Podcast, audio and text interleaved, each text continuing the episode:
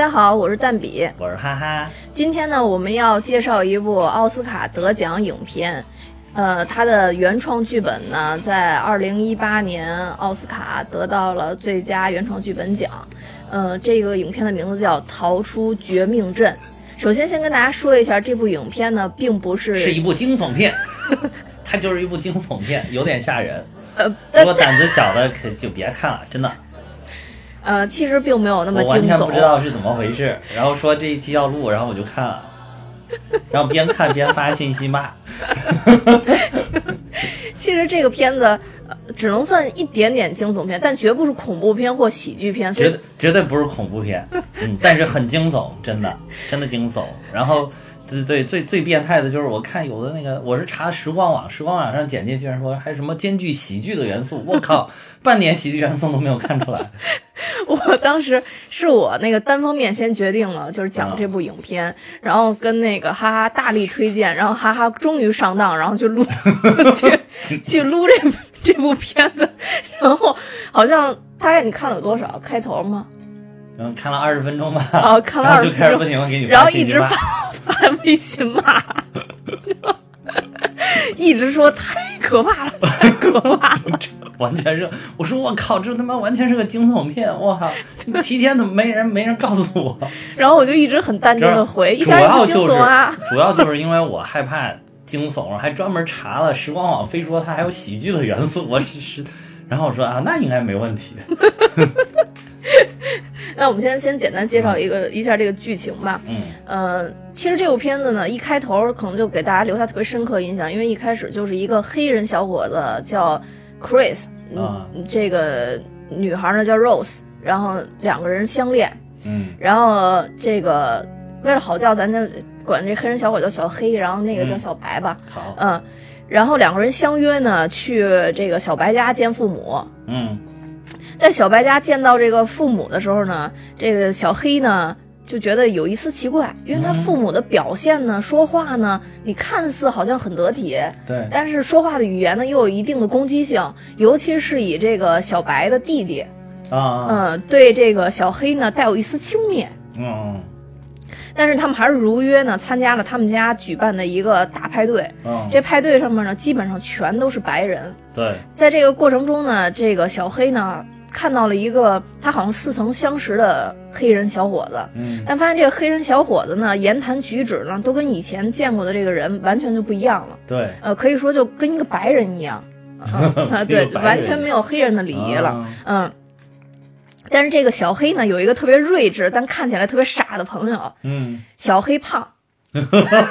小胖黑，对，小黑胖呢，就是他预言了说他到。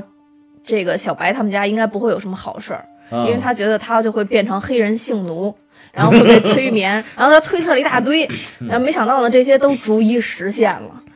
在这个没有没有性奴没有实现，不不不，那个那个那谁，就他碰到这个这个这个，那也不是性奴，朋友 那不是性奴，就相当于是性奴，不是不是。然后等他们俩就是，其实他们俩在派对中间离开了一段时间，没想到在派对离开这段时间呢，小白的爸爸竟然和来宾在一起进行了一场拍卖啊！最后呢，一个瞎子大佬老头子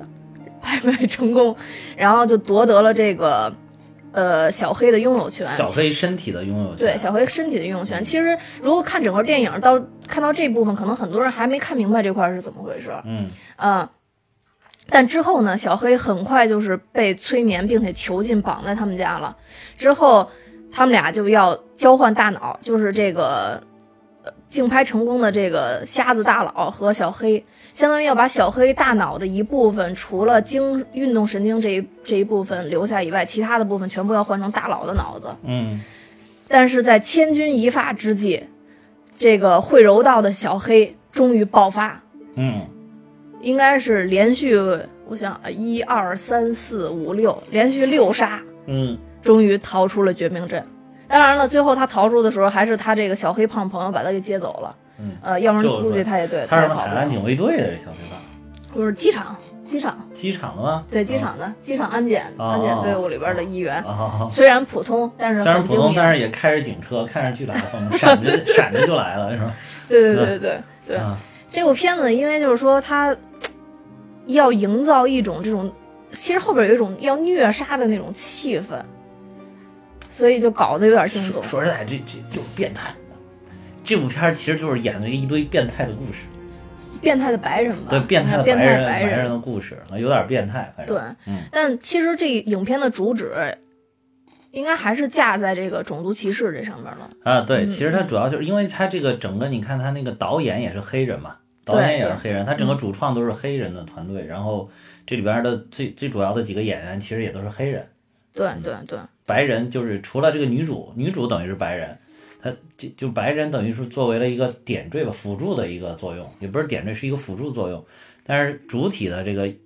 主要反映的还是黑人的事情。对，就是说然后从他从一个比较独特的角度来讲了这个种族歧视的问题。对嗯。这里边就看似白人演员非特别多，但其实戏份主要还是集中在黑人都是集中在黑人。对。还有就是这里边就是他们去诱骗，等于说其实是诱骗这些黑人，去把这些黑人囚禁起来，然后催眠，催眠了完了之后就是改造他们的大脑，然后其实是捕获他们的身体，对，因为他们他们觉得这些白人就是其实是把黑人还是很蔑视的，就是尤其就是他们一块儿开派对这个白人，对但是他们总是给那个外面的黑人展现出来一副就是说我是一个这个。什么？我我我们都是这种没有种族歧视的，我们都是崇尚绝对平等的这么一个就是白人的群体，而且表现出来都是彬彬有礼，特别的就好像哎非常得体。有的时候这个事情就是这样，就是你看的越好的时候，可能隐藏在后面的黑暗邪恶的力量就越大，对危机越大，嗯危机就越大。对，这里边其实，嗯、咱们按照角色跟细节这个穿插着说一下啊。嗯其实这里边一开头出来的时候，我是挺佩服这个小白的，嗯因为在这个，其实，在国外大家也能看到这种黑白配的，还是相对来说是比较少的，啊，还是占占少部分。咱们抛开这种嗯社会名流不说啊，比如说什么 NBA 的球星啊什么的，啊咱抛开这种不说啊，就是说正常人里边，嗯，就是一般还是黑黑配或者白白配，对。嗯，咱们原来讲过那个叫什么盲点，对吧？也翻译叫盲测，就是它对对对等于是，就当时那个也是讲这个。然后他就是他都还不是说黑白配，他就是一个白人家庭收养了一个黑人的小孩儿，对都受到了这个极大的这个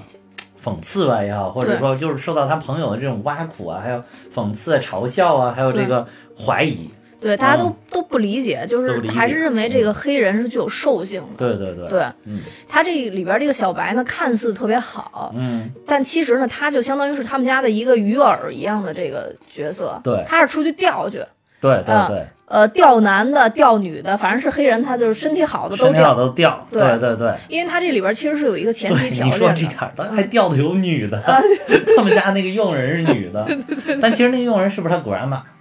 对，是他 grandma，嗯，那个男的因为是他 grandpa 嘛，我估计那个男女的是不是他 grandma 对，就是他，就是他，啊。他爷爷奶奶，因为啊？因为在那个就到最后，其实有一幕就是小白拿着枪想打这个小黑的时候，啊呃，他发现他开车把这个黑人女的带走了嘛，然后他啊。最后说了一句 grandma，、哦，对对啊对，是是他在那儿，说了一句 grandma，嗯。对是是是，对，嗯。然后所以其实小白就是一个鱼饵，然后他就会去挑选这个身体啊各方面机能啊都适合的人，对对，所以他们也是不是说随便瞎挑的，也是有条件的，包括其实他挑这个也给这后边埋下了一个伏笔嘛，就是为什么。小黑能一下儿这挤杀他们家所有人，那确实也是身体条件好，也说他从小就学柔道，啊呃，身体条件好，然后机能各方面都好，嗯呃，而且呢，他为什么要是他们开这个派对呢？其实从这个整个剧情里边也能看见，发现好多白人过来以后会拍拍他、摸摸他、掐掐他呀、啊什么的，然后就说他特别壮啊什么的，啊这种其实这种这就好就是一个像是在市场上挑选挑选东西，产品产品是一样的，对对对嗯，去去买鱼是吧？看，哎，这个鱼不错，哎，你看一戳它乱乱游是吧？就 就是这个感觉，对啊，就是嗯他，反正就是他各方面机能都会都都会有一个考察吧。对对。而且其实从这个基因学角度上来讲，黑人确实是体能上可能体能上就是好好，因为这个太阳长期暴晒是吧？然后就把你的这个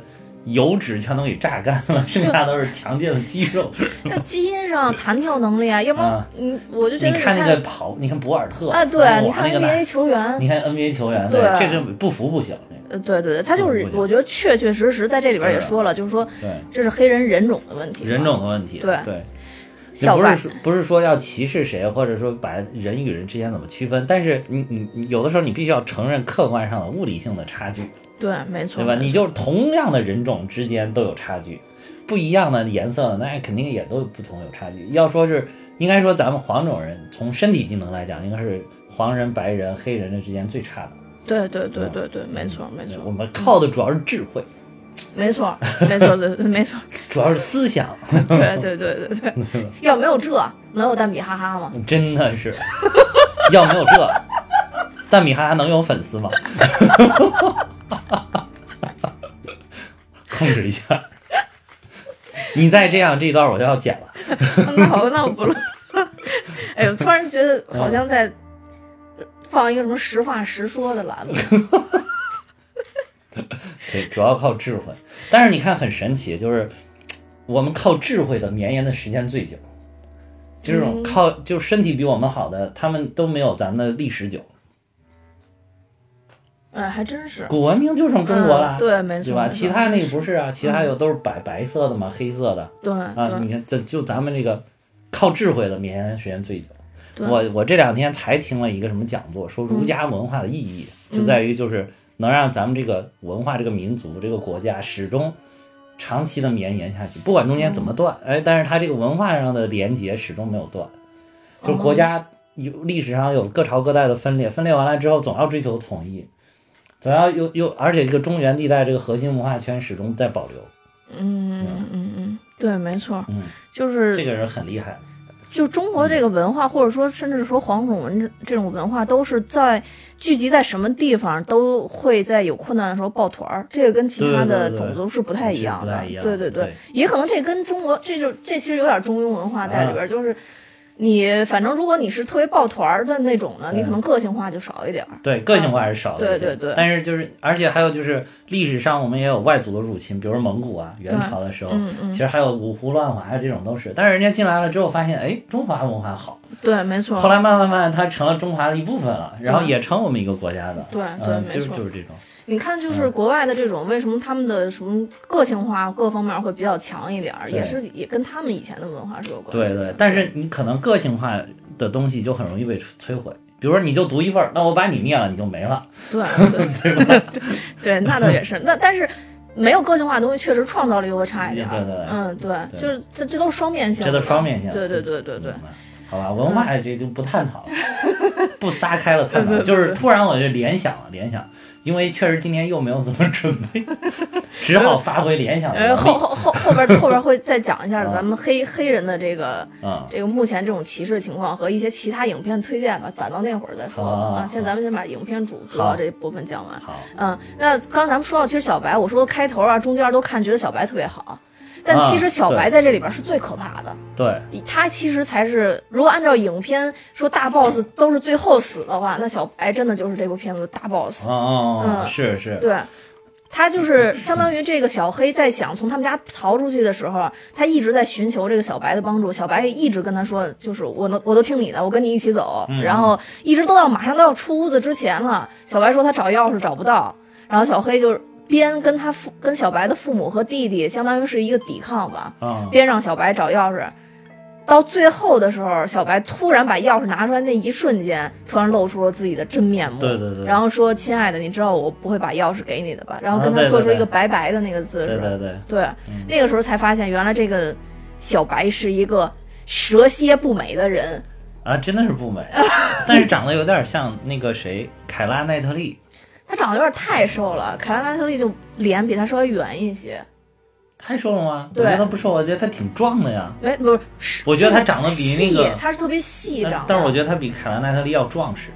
他骨骼大，嗯这女的一是骨骼大，对对对对嗯嗯，然后所以就是说他其实才是，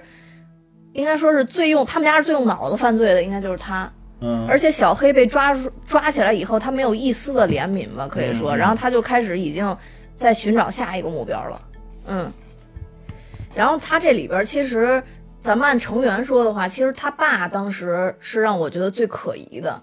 就当时嗯他们一到他们家，他爸先跟他说了一段就是关于鹿的那个理论。其实他们在去他们家的路上，不是撞死了一头那啊个鹿，鹿嘛？对。然后呢，他爸就是没有一点儿那种对小动物的怜悯。按咱们对西方人的那种感觉，哦就是很多的时候都对动物都非常怜悯嘛。啊，然后他就说他特别恨这种鹿，就是就死了是最好，最好这个种族就灭绝了之类的。就当时那种感觉就是他爸就是一个一种种族主义，啊，而且之后其实，在你说的也有道理哈。最后他爸死的时候，其实他爸怎么死的？嗯，他爸是被鹿杀死的。哦，是拿那个鹿角碰戳死了。对对，那块儿我看巨爽，你知道吗？对，我也觉得其实那块儿挺爽。就是你看，就是嗯他你你别看我害怕不敢看惊悚片儿，但是我不晕血，所以我那个哗攮一下有血砰喷出来那没事儿。是啊，要不你死侍你也看不了了。啊，对的，嗯，然后他这个，我觉得他这个就是最后这一幕的寓意特别好，就就是因为那个他爸讨厌鹿，嗯他爸对鹿跟黑人都是有种族歧视的，相当于。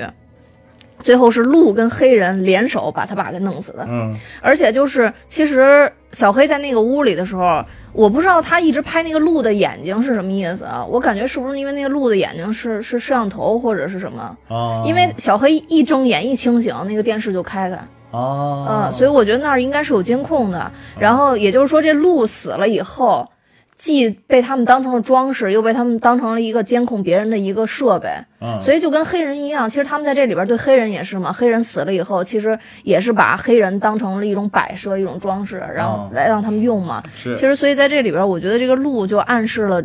它就是黑人的一种，这种相当于两两方在映射的这么一种感觉。嗯嗯，然后，呃，他爸在带，就是他们刚到他们家的时候，他爸除了录的这番理论以外，然后其实还说了几件事儿。第一件事就说说这个小白的这个爷爷，嗯当时身体机能是特别特别好的，啊，然后但是也特别喜欢体育，但是在跑步比赛中。唯一输过一次，就输给了一个黑人。啊，嗯，所以当我们看到影片最后的时候，其实是可以知道说，他们小白他们家的这个黑人的佣人，其实就是就是他爷爷嘛，就是他爷爷，等于他哦，爷怪不得他爷爷大晚上在那儿练跑步，对对对对，就是对，因为他爷爷在他爷爷潜意识里，他希望得到一身这么好的一个那技能。个练跑步那点儿也惊悚，好吓人哦！当时你给我发微信的时候，我跟你说挺一挺，就是因为我觉得最惊悚，其实就是那天晚上他出去的时候，呃，之后就没有了。都挺惊悚。后边反正就是没有惊悚了。就是其实后来后来就是那个感觉就是剧情哦，一下知道哦是怎么回事，要怎么样了，然后就嗯没有那么害怕了。就是一开始那个惊悚的气氛比较明显，确实是。我觉得最惊悚就是大家一定要挺过前二十分钟吧，应该。嗯，他爷爷跑完步，然后就没有他没有他。奶奶那儿对着镜子在那儿，对吧？就好吓人。对对对对对嗯，就是其实这个电影整个对小白他爸爸的这个种族方面的言论，就明示暗示其实挺多的。除了刚才咱们说那个，就是他介绍他爷爷跑步的这一点，嗯，其实还有一点就是。他当时给这个小黑去介绍说，他们家不是有两个仆人，黑人仆人吗？嗯小黑不是觉得这俩黑人仆人特别奇怪吗？嗯然后他就跟这个小黑说说，因为这两个人是当时我雇来照顾我父母的，说但是后来我父母不就去世了嘛？哦去世了以后呢，我就不舍得，赶走他们。对我我不舍得让他们俩走啊啊啊！啊。其实这个字面意意思其实是一语双关。就是哦一方面就是他可能真的是不舍得让他们走，另外一部分他就真的没让他们走，呃，因为把他们俩的脑子不舍得他们两个的身体。对，就是把他们俩的脑子给移植在了这个黑人的这个这个脑子里嘛。嗯但是这个也是我们到相当于是到电影最后马上要结束的时候才知道，这两个黑人是对应着他，呃，小白的爷爷奶奶。其实，哦嗯，而且在这里面还有一点妙的就是从头到尾大家也没觉得很奇怪，一个就是家里这个女仆一直其实戴的假发，是吗？对，一直戴的假发。因为有一段呢是这个小黑他不是摄影的吗？嗯他往楼上看的时候，突然发现这个女的在梳头发。嗯。但你仔细回放那段，你会发现她梳头发的时候，她是把前面这个头发整个撩起来了，拔起来了。那段有一点惊悚。因为太惊悚，所以我好多剧情看的没有太仔细，真的是。然后嗯小黑就想拍，但是当时女佣正好往楼下看，小黑就觉得不太礼貌嘛，然后就嗯赶紧把镜头给撇开，等再转过来的时候，发现那个人已经消失了。嗯啊、其实那个时候他就应该是在戴假发，把他移植的这一道这个给挡住。缝的这个痕迹，对，给挡住。那说不定那个男的也是假发的。然后不，那个男的是一直戴着一个帽子，嗯哦，，从头到尾都戴一个帽子，所以大家都不觉得说有很奇怪，因为他在外边伐木啊、跑步啊哦。什么戴帽子都是很正常的。啊，然后那个女的呢又戴的是假发，所以大家应该都没有看出什么特别的不对的地方。哦。直到最后他要揭示这一点的时候，才把这些细节给大家展示出来。哦，嗯，对，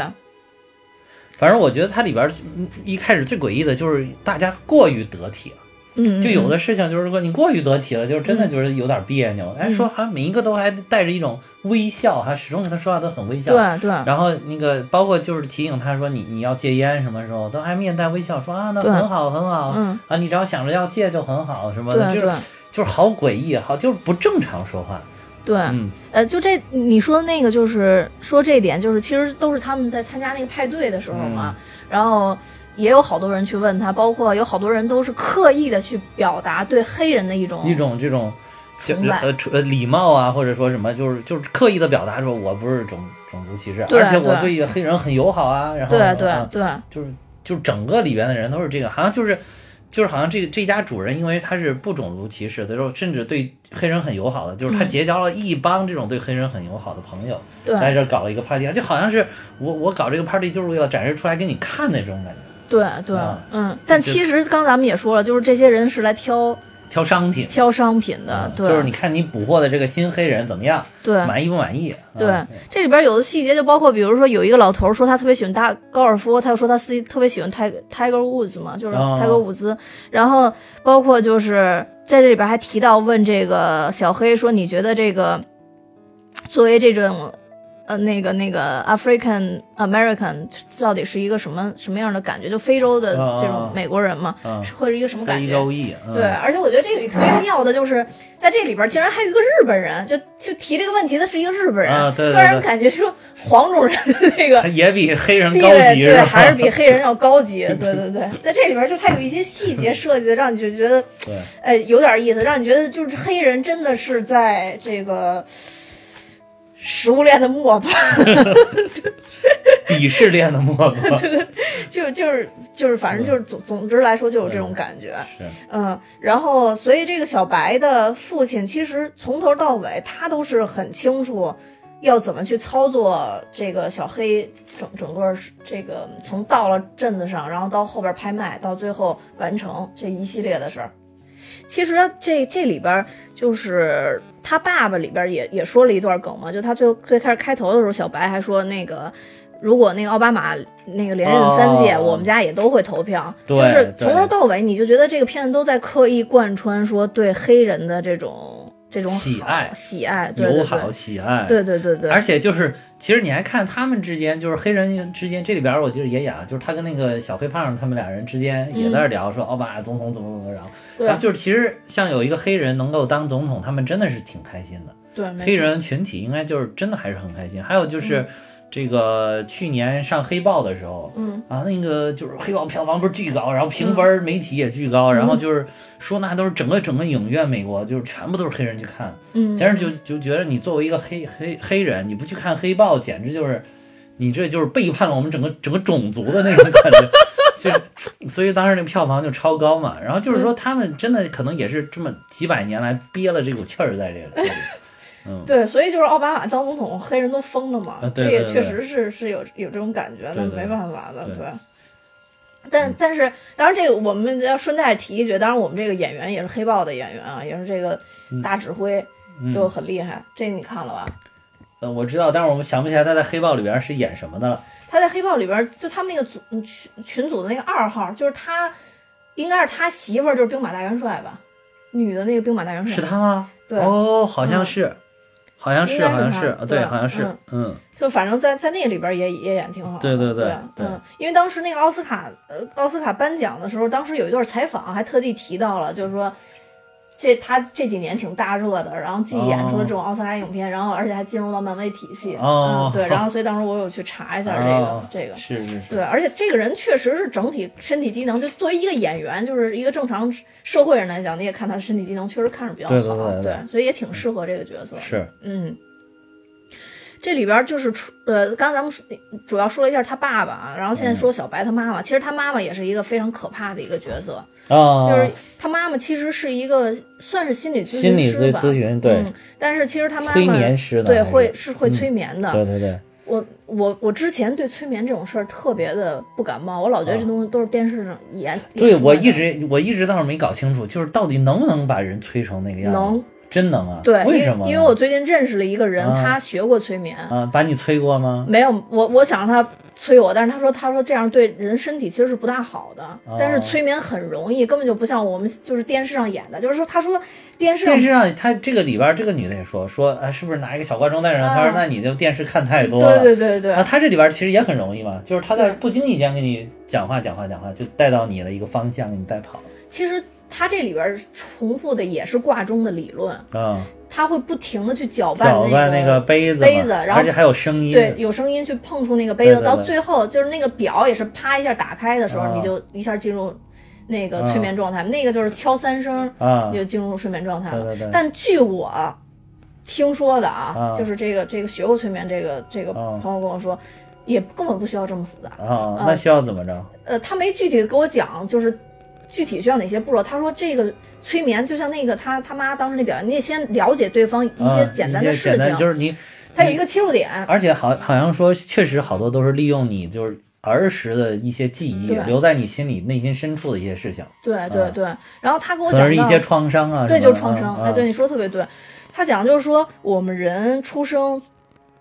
嗯，就是比如说像咱们活了三十多岁啊，你随便问一天，比如说一九八九年五月三号你在干嘛？嗯你觉得你是想不起来的，但通过催眠你是能想起来那天你在干嘛的。哦就是人的每一天的潜在记忆都在潜意识里，哦呃，就不存在说我们把这个记忆堆堆砌了。人的脑结构记忆一辈子的事儿完全是没有问题的，哦但只不过我们有选择性的去放开，说不记得哪儿。是是是，然后他们，因为他们学心理学嘛，他们就在讲说这个催眠的这个东西，见过最神的一个就是有一个人，他最后回想出的创伤是在他出生的那一刻，嗯，是在他太疼了，对出生的那一刻，就是他夹脑了，啊夹脑了，然后他出不来，当时属于其实属属于难产，啊，然后就在那那一刻，他觉得经受了人生中最大的痛苦，啊，然后就想起这个，然后把他这个心结给解开了。啊。然后我这个朋友特别逗，因为他是有一个小男孩儿，就就他儿子嘛，啊。他儿子特爱哭，然后不爱睡觉，啊，他就给他儿子催眠，这 然后然后就觉得这是一个特省事儿的事儿。啊后来就是他的老师跟他说，不能不能这样。不能靠这个让他睡，对，不能靠啊这样，要否则就可能也会造成一些心理创伤，啊而且对这个小孩的成长没有任何好处，那他就不敢催了。就是，但是他说这个催眠特别管用，就他儿子就很快就能睡着觉。嗯，啊，所以他有没有说。通过什么方法能特别快，没有，我准备到时候就跟他学一下。就催一下？对对对，等下下期你听到你讲的东西，可能就根本你就不听你讲的，就一来我就给你催。哎，这我还真的想被催的，而且但是有人说，就是说，如果是这种意志品质特别坚强的人，就不容易被催到。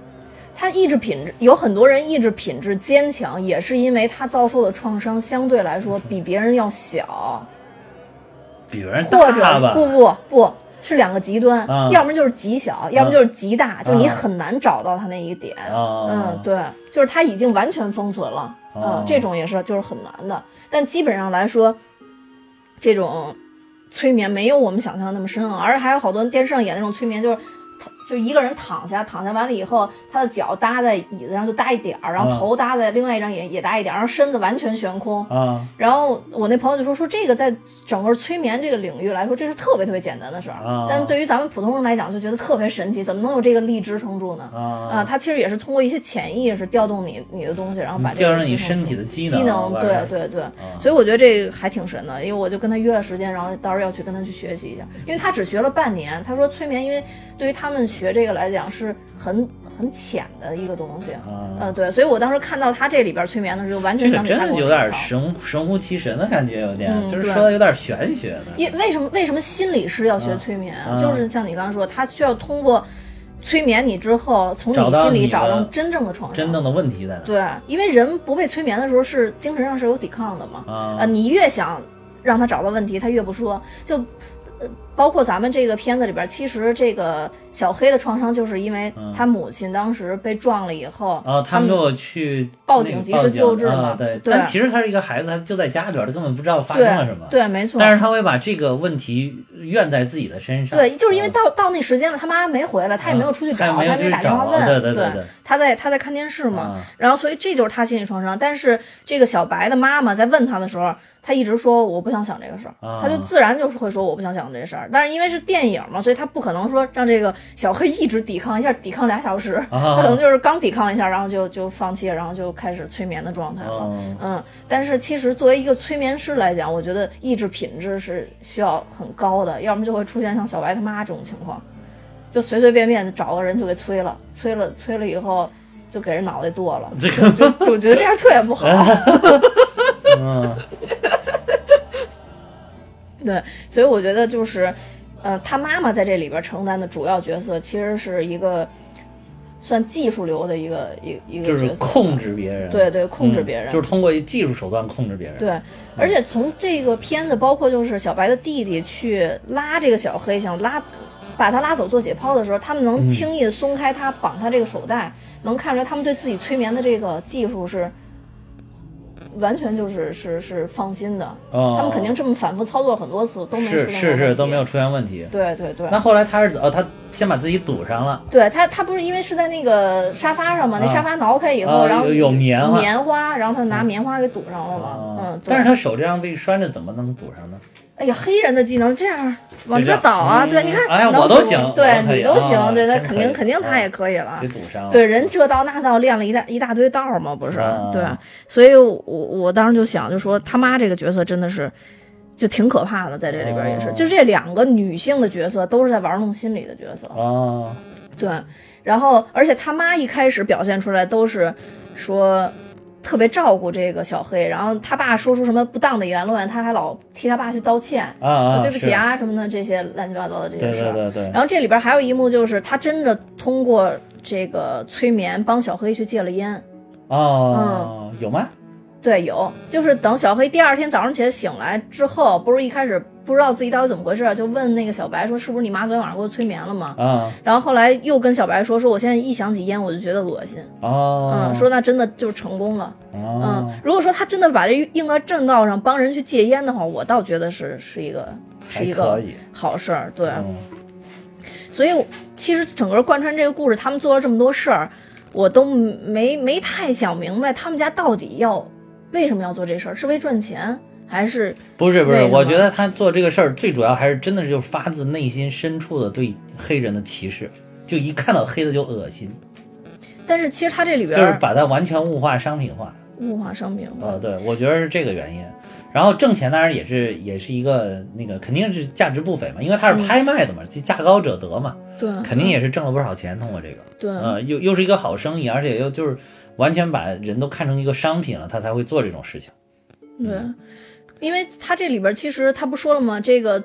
他们逮到一个黑人以后分三个阶段嘛，嗯第一个阶段就先给他催眠嘛，嗯嗯然后第二个阶段是他们要在一起，就是移植跟被移植两个人要要要聊天嘛，相当于心理建设嘛。第三步才是开始真正割脑袋嘛。哦他第二步心理建设的时候，就等于当时拍拍了小黑的这个这个瞎子哦老板。当时不就跟小黑说嘛，说我看中的其实是你的眼睛，因为他们都是、哦都是做摄影的对嘛。对对对说我看中的是你的眼睛，说我跟他们不一样，说那个我我就那意思，我不需要一定要黑人，但我就要你，就是黑人白人对我来说无所谓，我要的是升华。哦，其实，所以当时我在想说，这里边有好多人真的可能本本本心还是觉得黑人的身体机能好。对好，对我需要这样的身体机能啊是。然后所以才往黑人身身上移植。但对于这个家庭来讲，就是小白他们这整个一家人来讲，可能真的像你说的似的，根儿上还是因为这个就是就是商品物化，就是比如说他他其实他这个技术完全也可以用在黑呃白人或者是黄种人身上，对。但是他没有把这些人还当成人，对。就是他觉得对白人我骗一个我下不了这个手，但是对对。黑人就觉得啊这很轻松，对，没错就跟。去超市购买了一个东西一样。而且感觉他他这里边其实有一个表述，就是这黑人丢了以后，好像也没谁没人找，对对 对就是确实也没，就是那个那个还是个小明星，算是那个就是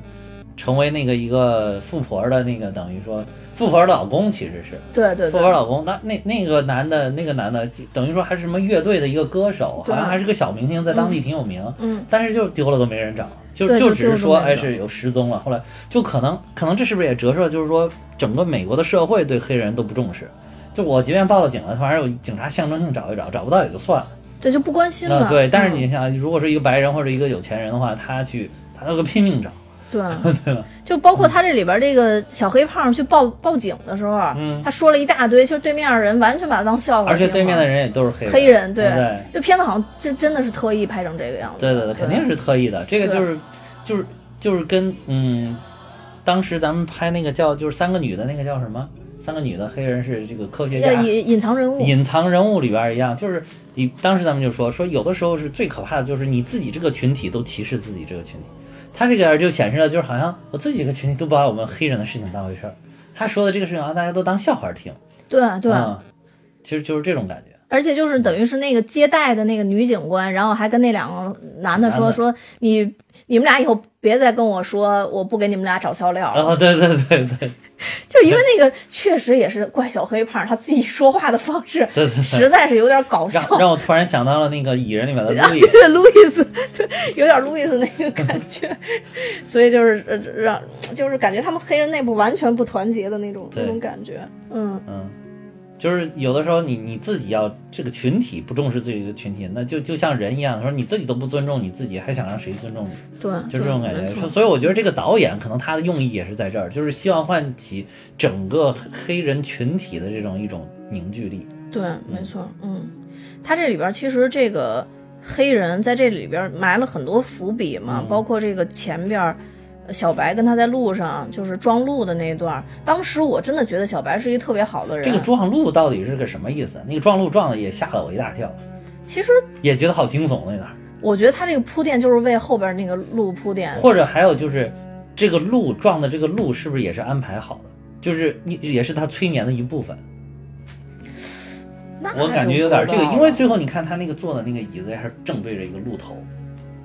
我然后而且他你看他去看那个鹿的时候，然后就是这个这个小白还装作说啊你不要去找那个路，然后然后啊嗯你在哪儿你在哪儿一直叫他，然后他就默默默走进去看那个你看那个鹿的那个样子也很也瞪着他，呃瞪着他就很吓人。我觉得是不是这个也是安排好是他们那个一部分，是催眠的一部分，嗯也有可能，嗯，也有这个可能性，只能说。对嗯。对对。因为就是有的人说，就有的人推测啊，当然这个就可能太过的解读了，嗯。说是他们在，因为这里边提到了嘛，有动物实验，有人体实验嘛，嗯，就说有可能是有把有，比如说有的黑人的那个脑子又移植到了路上，然后鹿在往外边狂跑，然后才被撞死的。哦。嗯，，就是当然这个我觉得有点太过度解读了，这有点过度解读啊，对对，但是也也有可能这是，但是也不排除有可能，对对对，他要他要这么说的话，就有可有可能，因为他爸第一反应就是鹿该死嘛，这种种族就该死嘛。哦，对，但是其实我觉得他这里边就是特别重要，还有一个铺垫，就是当时我觉得小白是好心，真的是在反抗种族歧视，就是她死活不让那个警察查她男朋友的 ID。当时我觉得就是她在哦反种族歧视，但其实是因为当时隐藏的很好，对对对对对，就是为了隐藏自己这个，对，因为如果他要把这个黑人的 ID 放到上面登录起来，就就很明显知道这黑人一旦消失，就能到他们这块儿来查了、啊。最后一次 ID 记录就在这块儿，对，对，所以我觉得、哦，是这个用意，对吧？对对，对整个这个片子的这个很多伏笔都其实就像埋下来你说的，这个小白这个女生更是那个心狠手辣。对，蛇蝎丑人呃，，对，你看她就是一翻脸了之后，完全对这个男的没有任何感情，直接掂起枪要崩他。对，没错没错，就是特别可怕。嗯尤其小白最后马上要死的时候，然后一直说我爱你，我爱你，别就那意思，别掐死我。对，而且他这个能能就是演她爱上这个男的，能演的这么好，而且就是就是完全是其实不是真心的，对对对。就演居然能演的这么好，你说这个人得有多可怕。对，而且关键他已经演了那么多次了。啊？对，对啊，就是涉及到后边还有一个细节，就是这小黑跑到那个，就马上要跑逃跑之前，跑到那在个壁橱里就发壁现了。橱里边儿，对，嗯。发现了这个女的跟好多好多男的，还有一个而且都女的是还有那个，而且都是关键还有一个女的，对。那个女的就是他那个 管 grandma，对。嗯，就是居然还有女的，我也是醉了。对然后就就反正你你你当时就是他其实也有点明白是怎么回事儿，对，但他还是选择相相相信他那会儿，对对因为他跟小白说了，说你你现在是这世界上我唯一的亲人了。嗯嗯，但是其实影片一开始的时候也提到，他就跟小白跟小黑说说你不要紧张，说但是其实我很紧张，说因为你是我交的第一个黑人男朋友，啊，嗯，所以这明明就是谎话，但小黑其实这这个时候还是选择相信小白的，哦带着他一起走，啊，但是就掉沟里了嘛，相当于就是被蛇蝎丑人给骗了嘛，嗯对 是是。而且这里边还有一点，就是就是说说说你们这个种族，你看是不是就是说，只要有白人的女性去找到你们，你们就无法抗拒啊，对对对，也也有人说这句话啊？就是这嗯里边不是有一个台词是这个吗？嗯就是好像。就是自，其实也是反映了一种，就是你自己就把自己看低了，好像这嗯。个有高高我一等的人来给我了一个面子，我就觉得哇，这个赏脸了啊，啊，对对对，就觉得哎呀，就是我这个好优秀啊，就这种感觉，就是还是自己看清了自己的那种感觉。对嗯。哎，我之前看看过网上一个帖子，就是说那个好多就说中国的女的啊，嗯。就说嫁老外，嫁了以后才发现对方那个到那儿，他们那村儿比他们这儿还啊，就特别屌丝，就是好像觉得只要是洋人都觉得巨洋气，是啊，吧？对其实对对对其实，尤其是现在中国发展的好了，那种外国真的有些地方真不一定，对对对，真的不一定。对啊尤其有也有一些就是女的嫁给黑人的嘛，啊然后到了当地以后发现，比如说当地是允许一个黑人娶好多。老婆的那种，对，哦是是是。然后他不但那个得忍受这种情况，还要帮别的老婆带孩子什么乱七八糟，就累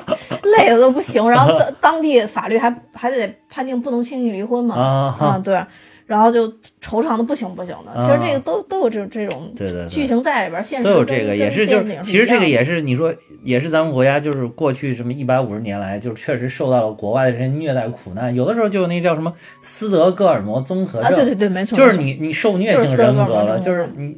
就是对你施虐这个人，你觉得哇这个人好厉害，然后就反倒对这个厉害的人有一种崇拜的感觉，就是这样，就是就是原来那个洋人把我们国家折磨的不行，那你就洋人就代表一种很高端、很先进、很文明，嗯，对吧？这这所以一直到一直到现在，你都觉得啊，好像哎呀这洋鬼子厉害，哎，我一直觉得日本跟美国的关系就是这 也有种关系，日本人对谁都这样，就是你打服他，他都特别对，就是打服了嘛。日日本嗯是群体性斯德哥尔摩国家，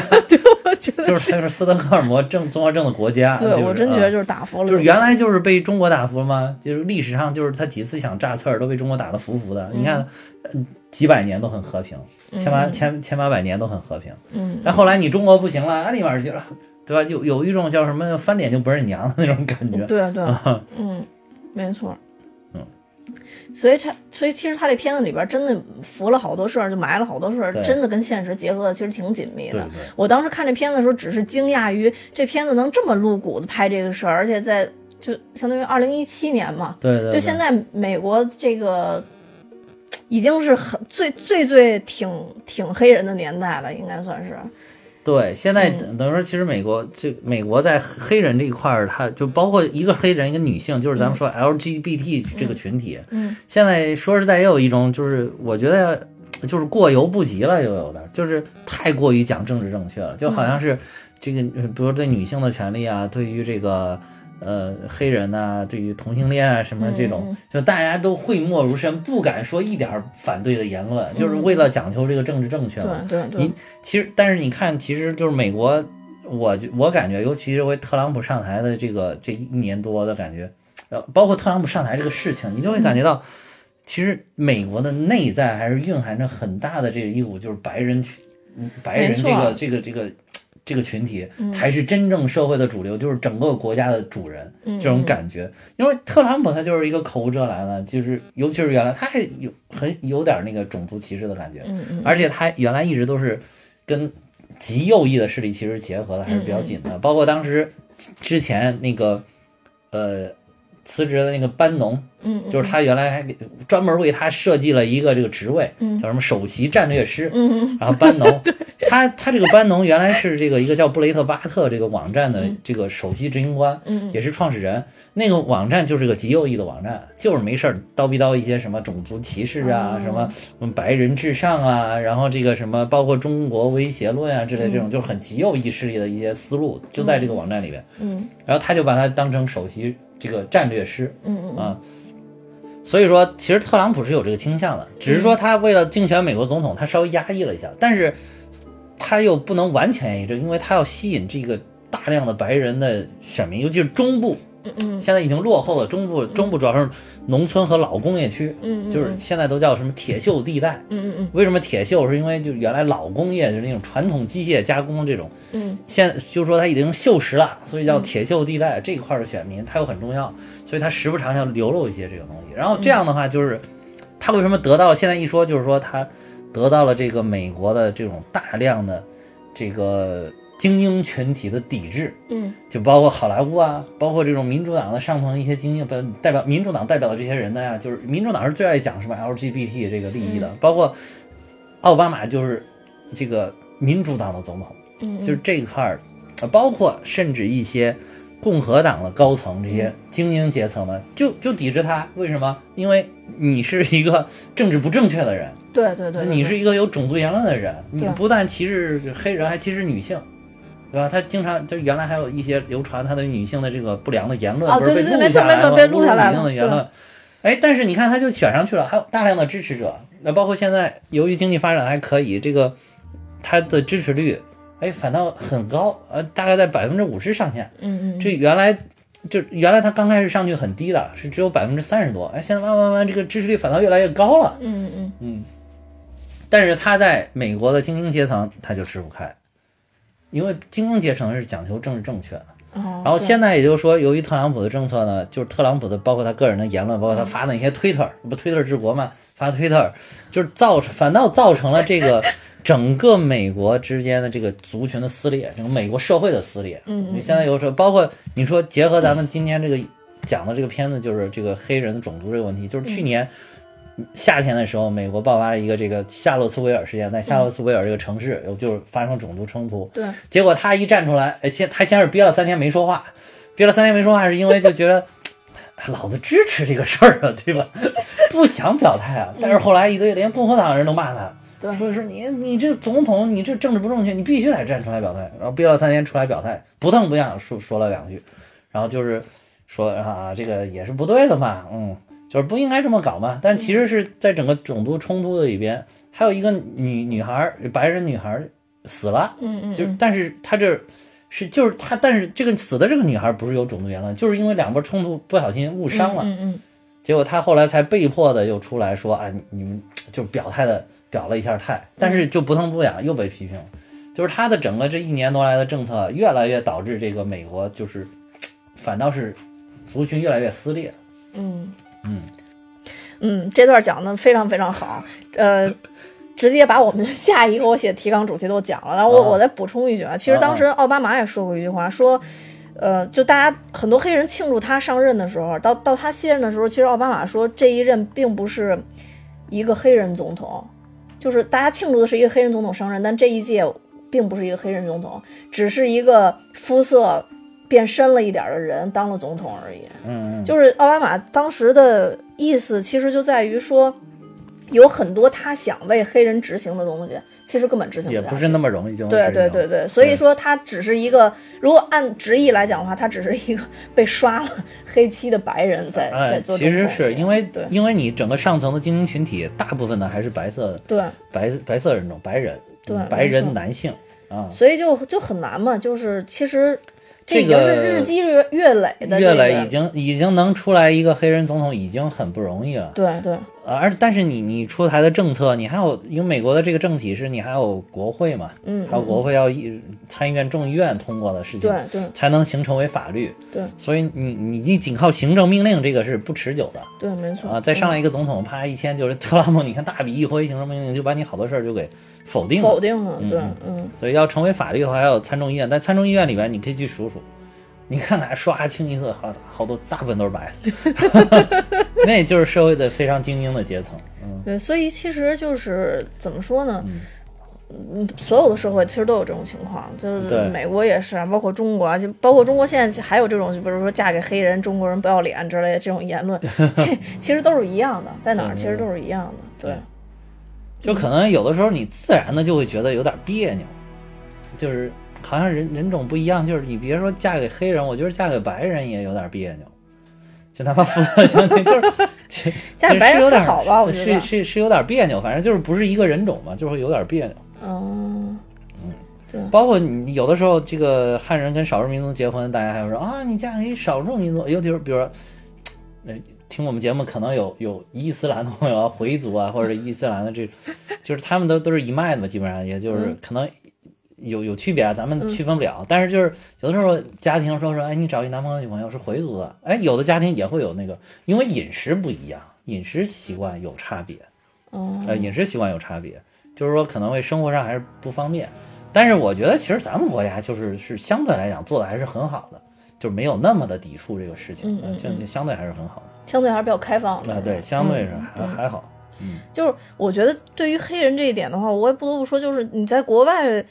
呃，就是比如生活啊，或者住一段时间，哪怕是旅游，有的时候你误入到黑人区，你自己内心本身就会觉得很害怕、很害怕压抑。我觉得就是这个事儿吧，就一方面是固有的一种叫什么，就是传统的思维模式啊，就是这个刻板印象啊，这种导致的；还有一种就是这个群体可能真的也没有争气。对，没错。如果出来一个一个个个都跟奥巴马一样精英，这种啊上过这个高端的大学，常春藤大学毕业的，那我想这个渐渐渐渐就会转化了。嗯比如说有有一百万、两百万的黑人都是奥巴马这样的，嗯嗯渐渐渐有一千万、两千万的黑人都是这样的，啊，那这个素质哗哗就上去。但是你你我们能够看到的一些事实是，就是黑人群体很多的，他确实受教育程度也相对偏低，而且这种情嗯况可能会越来越低，就是怎尤么说呢其随着这个阶层固化啊，阶层就是固化了，就是他的，他就可能也接触到这个高高端教育、高等教育的这个机会也少，或者怎么着。他这个群体的素质呢，你你要是客观上来衡量呢，在他至少在他表现出来的可能没有那么高。就包括你你有的时候也会觉得我们国家有一些人啊素质为什么这么低？因为他可能他生活的这个社会阶层，他对于这个教育不不那么敏感，嗯嗯嗯，接触的不是好的教育不是那么多，然后他的这个这个个人的素质就还没有积累达到那个程度，然后同时呢，可能你你没有达到一个程度呢，你会觉得哎，这个这个群体是不是自己也没有觉醒啊，也没有自强啊，也没有想发展啊、什么的这种，渐渐渐渐就给人形成一种刻板印象，可能人家自己也卯着劲儿我想发展，但是我没机会，对吧？嗯嗯嗯，啊，受到压制了，比如说黑人呢，受到压制了，那三十年代的时候，黑人还都没选举权，对。投票都不行他们这。个种族发展也是 对比比比别的这个就跟白人比，肯定也比不了。对对，你说你说美国世界上，对你说美国是世界上最公平自由的国家吧？那你去了解一下，美国六十年代才开始，全部的人都有投票权。对对对，是你这个对，不管女的还是黑人啊，对，都是都是经过这么一个过程的，对对确实是，嗯，那反反倒还不如咱们国家呢，一解放四九年，大家就都女子能顶 半边天是吧？对对对，一下顶了半边天。对对对，就大家这个就就不一样，反倒还你是不好说的。有的时候这个越深入的了解一个社会一个国家，你可能就觉得哦，这些制度不是说像我们白纸黑字写的那么简单。嗯嗯它写成什么样就能马上表现成什么样，这个因为它的社会都是要一点一点变革，一点一点积累的。对对对，确实是嗯。嗯，其实他这片子里边儿，就是基本上我们能想到的对黑人的那种吐槽的点也好，或者说是对黑人那种歧视的点也好，他都通过另外一种形式表达出来了，用一种很优雅的形式表达出来了。他这里边唯一一个就是说特别直面鄙视咱们小黑的，就只有小白的弟弟。小白弟弟从第一场跟他们一块儿吃饭，哦然后就说不就不明白为什么我姐姐要找一个就是就是就是那意思找一个黑人男朋友，就说你优秀在哪儿啊什么的乱七八糟还有一点儿不同理解，就是嗯。我觉得是不是他弟弟不想干他们这个事儿，不想干他们这个勾当，就是要卖黑人啊，改造他呀、什么的那种。我感觉他他姐是不是有点姐跟弟弟都有一点点抵触，我感觉他们俩都有一点点抵触你。说这个白人女主也有点抵触吗？嗯，我觉得应该也是有一点点抵触嗯，，就是不嗯是完全想干这个事情。对，嗯，从表现上来讲，可能可能是这样。就白人女主，我是从哪儿看的？就是，呃，小黑不是被抓起来以后，小黑胖一直给白人女主打电话嘛。嗯，啊，那白人女主在那个时候并没有是说特别明确的说骗他说你就直接来吧，或者怎么样的这种、哦这种感觉，他是那种很很冷漠的跟他在陈述一个事实，就你愿意来就来，不愿意来就算。就按但是按他们家来说，就是那个人也应该是他们捕获目标的一个范畴里边的一个人吧。哦嗯，对。然后他弟弟那种就是我觉得他弟弟是不是想通过这个方式，就是直接把他打跑，说你赶快走，就这个意思。我一开始这么理解。哦哦但是后来他就是直接就在这儿呢，他就毕竟是自己爹妈或者是怎么着，那就被迫做这个事情呗。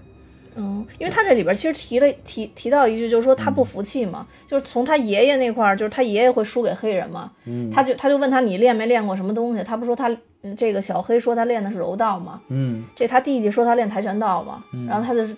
就非要跟这黑人打一架，就说我能打赢你，他就想证明这个，嗯，就是他的意思就是说为什么凭什么非要说你们黑人的技能就比我们白人强？哦我感觉他也有一些方面是在说这个，哦就是他就不允许黑人就是比能有比白一点强，对比啊白人强，他都不愿意。啊对对对，对，也我觉得也有这个意思在这里边儿。嗯。对，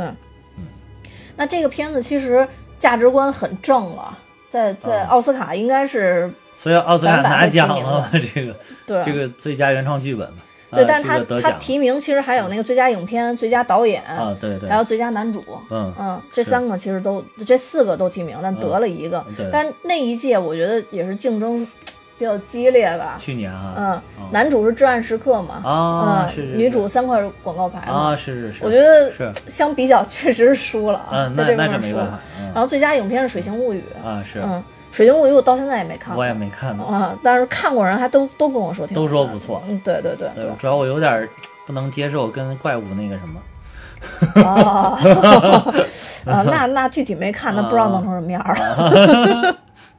哦，我我看到这儿确实有一个资料，是因为呃，二零一八年第七十五届金球奖，它提名的是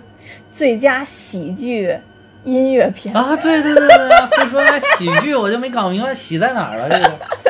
怪不得你被骗了。呢。嗯金球奖都说了，嗯。那就那就没办法了。嗯。对。然后这个整个片子里边其实也没有什么太多的有名的演员，嗯嗯。但其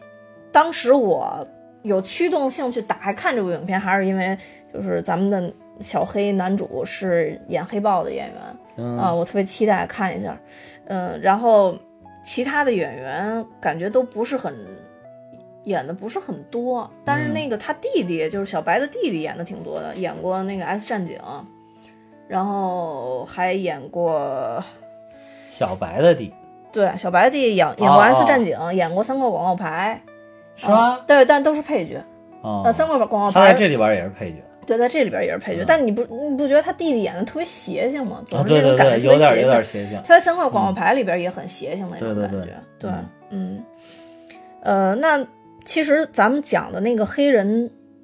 歧视的这类影片，其实讲的也挺多了，因为这这类影片其实。出片量还挺多的，在美国，嗯因为有政治正确的这个因素在里边嘛，也有很多片子都被提名过奥斯卡。是是是嗯，因为现在奥斯卡这个地方，就是奥斯卡是一个就是海纳百川的地方。嗯嗯，就是好莱坞，应该说好莱坞，好莱坞是个海纳百川的地方，嗯。什么哪哪个国家的什么样的人都有，嗯。啊，就是不管什么肤肤色的都有，嗯。所以他当时就是，当然好莱坞始终也都是这个民主党的一个票仓，嗯嗯就是嗯就是洛杉矶这个地方，嗯。然后这个包括包括整个加州，嗯。就是他们是很反对特朗普的，非常反对，啊、嗯。就是完全是就是始终举着这个 LGBT 的政治正确的大大旗，对对对，啊、对，所以所以是，所以这尤其这几年，这几年尤其是这个政治正确已经到了变本加厉的地步而且他们要如果嗯。不评的话，我记得有一年奥斯卡好像黑人演员都拒绝出席。有一个是提名的影片，就是那是去年吧，就是去年，哎，不是去年，前年，不是去年前年，前年，就是因为前年，嗯，前年就是所有的提名的影片里边好像没有白人的，没有黑人的，没有黑人的，嗯。没有是黑人的，嗯，然后结果就是这个很多黑人演员都拒绝参加这个奥斯卡。威尔史密斯跟他媳妇儿两个都是很有名的黑人演员嘛，嗯。就根本就没有参加奥斯卡，嗯。就还有很多黑人演员都抵制这个这那一届奥斯卡。嗯，我觉得这个其实是有点矫枉过正。啊，矫枉过正。嗯其实我觉得就是你你拼艺术这个东西，你就不要拼肤色了嘛，就是艺术好就是好，不好就是不好，对，这个大家都是能看到的。嗯嗯。嗯。但是我我们在这期节目最后还是衍生的，给大家推荐几个片子啊，嗯就是还有一部就是奥斯卡，也是拿过奥斯卡的，叫《撞车》。哦嗯，是如果你非要说出一个女一的话，那女一就是桑德拉布洛克。哦啊但是里边有很多很多有名的黑人演员，啊，他嗯其实也是在反映一个黑人歧视的一个故事。然后包括我们说的桑德拉波克演的另外一个弱点，嗯其实这里边也包含黑人歧视的部分。嗯。这两个呢都不用说了，都是奥斯卡影片。嗯。然后还有之前我们讲的那个隐藏人物。隐藏人物啊，大家可以翻翻过去看一眼。对对，其实那个完全是为黑人说话的，对为黑人说话。不但是黑人，还是女性，对。简直正确的不能再正确。对，但因为那一部片子是确实是真实的故事，嗯对对对。嗯，而且塑造这几个女性的嗯雕像，目前就还伫立在美国。啊，是是，嗯，所以我建议大家去看一下这部影片。如果不想看的话，听一再下听一下我们的节节目，对对对对对对。对对 因为那个片子在国内并没有上映，应该是，嗯嗯，然后所以就是我当时我记得我们放出来以后，那个片子的收听量并就那那期节目收听量并不是很高。啊，并不是很高，嗯，对，但那个片子是真的很好看，片子拍的真的不错，真的不错。嗯其实我就我最近还想看一个，就是这个叫《登月第一人》嗯，啊，就是也是一个登月的题材嘛，这好像跟那个也是嘛，那个也是登月的题材啊，啊不是那个也是航空航航天的题反正，都是航空航天的题材对啊，对对，就是嗯，然后还有一部片子是也是我特意找来看的，叫《帮助》，英文名叫《The Help》。嗯嗯，这这部片子就是里边有名的演员还挺多，是石头姐领领衔主演的。哦嗯嗯，也也里边也有好几位奥斯卡的演员。哦嗯，是其实是石头姐和那个演那个《侏罗纪公园》的那个女一。啊，嗯，哦对，那个女一在这里边是女二，也演的不错。嗯，这里边这这个片子跟那个隐藏人物有点像，嗯它就是非常生活化的一个故事，然后但是在这里边体现出对黑人或者说对女性这种歧视的这种故事。嗯，嗯虽然那这个 The Help 不是真实故事改编，它是一个小说改编的，嗯但是相对来说也拍的不错。然后我看了一下豆瓣评分也在八点八分，也是挺高的一个评分。嗯所以如果大家对这类影片感兴趣的话，可以把这些影片翻出来再看一下。是。嗯，对，但是我反正我觉得，对于这个种族啊、群体啊、歧视啊这个问题，我觉得最主要的还是要自己自身能够自强，这一点是嗯最重要的。就是你要是靠别的人来帮你争取权利，我觉得这个还是不够完全，也不够不够直接，嗯嗯嗯，那往往也不能实现。嗯，我觉得这不管是个人的权利，还是总总的权利。群群体的权利，都是一样的。我觉得，嗯，嗯我我我是这么想这个事儿的，就尤其是今天，就是这两天我看了那个 The Help 以后，我觉得争取权利在现在这个时代绝对是你说的那种，但是在回退很多年，就是刚刚马、有就是马丁路德金刚刚站出来的时候，我觉得那个时候黑人个体做一做反抗还是有一定危险的，而且危险性挺大。有啊有啊，那个时候还会发生一些就是这个暴力冲突呢。对对对嗯对对，是有对，嗯所以所以我觉得第一个是一定要看，就是看高自己嘛，嗯，然后另外一个就是在现在这个社会，就完全可以为自己发声了，啊对对嗯对，就像我们大声疾呼，是吧？蛋比哈，我们为咱们俩发声，要咱们要干什么？说好电影你要要哈哈笑，呃，对对对，给大家带去欢乐。我那天还在那儿思考，说我们蛋比哈哈的这个节目存在的这个什么叫现在特别流行了，嗯就价值观嗯嗯嗯，对吧？是什么？然后就是存在的意义是什么？我要思考一下，就是鼓励自己，哎，为什么要把这个节目长久的做下去，对吧？万一哪天做没劲儿了，还能激励自己。我就想，主要就是为大家带去欢乐，嗯，就是这这我写在节目里边了，对对对，嗯真的就是为大家带去欢乐。我知道你写就，我就是，但是我就 思考一下，看了看了看了。后来后来就是你说那个就是让大家加群的时候，我才去看。啊，然后这个我就想，其他的可能因因为我们有的时候可能哎有些节目大家会说说啊这个节目挺严肃，不是这个电影挺严肃的。嗯然后你看你们还在那笑笑，我觉得这个不耽误。嗯不耽误。有人我觉得，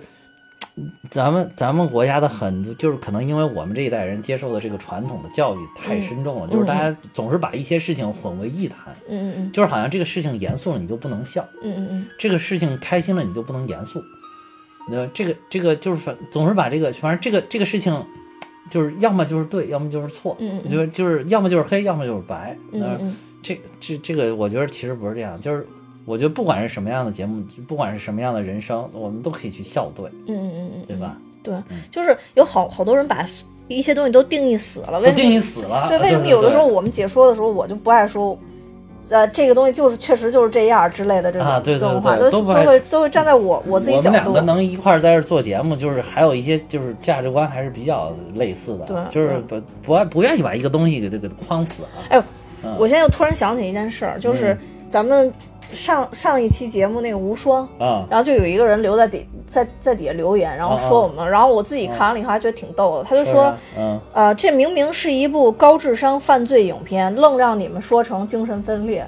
然后说那个，反正就那意思，就说的就说说那个说的都是错的嘛。哦哦嗯是是是。对吧？啊，这个这个对对对嗯。也是，就是我觉得就是同样的一个东西，你给它定义成什么都是可以的。嗯嗯对因为这是你的理解嘛，我尊重你的理解。你说它是高智商犯罪影片，哎，我一想，真也对，这个这个留言我也看了，我想对，确实是高智商犯罪影片。嗯那低智商的还真干不了做假钞这个活儿，对吧？然后，但是我把它定义成这个精神分裂的，对吧？他就错了吗？嗯嗯嗯，谁定义他错呢？是你定义他错，还有就是你定义他错的，你是权威吗？你是权威，你定义的也不一定对啊，对对？吧？像最因为咱们中，我觉得中国人很长一个段时间，就是包括历史上，大家都特别的习惯于有权威、有威权，对，然后这样就觉得，就权威说的对就是对，权威定的标准就是标准。其实现在，尤其是咱们国家是一个很多元的，也是一个很多元的国家，嗯我觉得每个人都可以定义自己的标准。没错。嗯嗯，我觉得就是，呃，看，比如说看完这一部电影，你觉得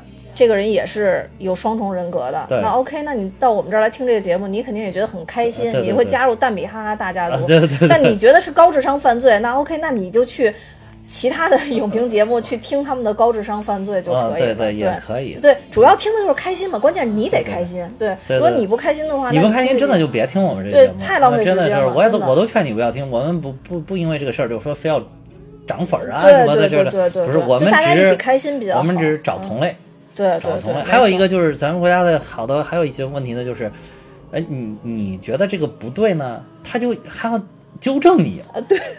这个其实我觉得有点缺这个什么叫什么，就是我们孟德斯鸠呢写的那本书叫《法的精神》。对对对对，法的精神就是 我不同意你说话，我不同意你你说的观点，但是我会用我的生命捍卫你说话的权利。对，就是大家还没有建立这个意识，就慢慢的也，我觉得随着社会的进步，这个社会的国家的发展，会越来越多的人会更重视这一点。嗯，啊，对，这这一点可能是也是能助力我们国家继续往前更加发展的一个动力。对所以我觉得就是，呃，反正我们这个节目，至少我们觉得是很包容。我觉得就是，而且是我觉得鼓励大家，也不是鼓励大家，就是无所谓啊，大家就是在我们底下留言，留成什么样都可以。对你批评我们就批评我们，比如说有些人讨厌哈哈的这个不是。蛋比的笑声不讨厌哈哈的笑声啊，讨厌蛋比的笑声。那你就骂他，你就在底下留言骂他，我看着也很开心的。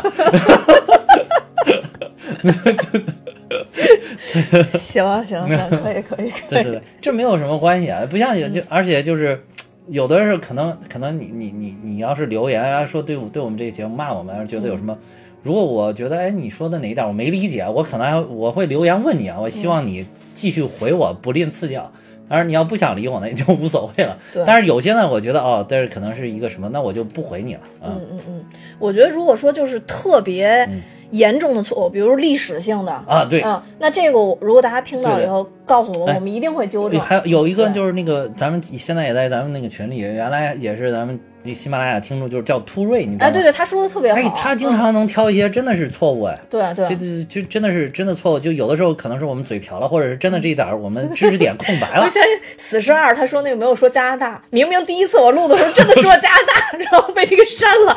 这那是个意外，我一直都说那是个意外，那不是我要删的。然后就是对他经常能挑出来一些确实是问题问题，他最早就是在底下留言了，最早就留言，那那不知道我们。对我之前还说说，如果发现有什么错误，在第二期我们会更正。但是有的时候录第二期就把这个事儿忘了，但其实我们是想更正的，呃，也不希望给大家在知识获取上造成困扰，就对跟大家不要读盗版书，因为盗版书里边有可能有错字儿。对，有的时候随手就在那个嗯就是回复的那里边就回了嘛，就我们能回的就尽量回，但有的时候大家会留一些迷之信号，一些图跟表情类的，就是真的不知道什么意思。我有时候就只会回哈哈哈，就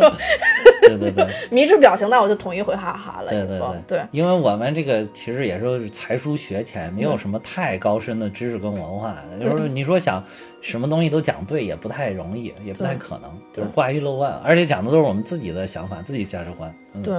然后我我再说说回刚才无双那个，嗯。就是当时我们那么说的其实有有有一定的原因，一个是我们自己的理解，嗯。另外一个呢，确实我们也不是一点点都不准备，哈哈是一点点都不准备，但我还是有有一定准备的。我之所嗯。以那么说，一个是我的理解，我觉得这个片子拍得非常好，另外一个是庄文强导演自己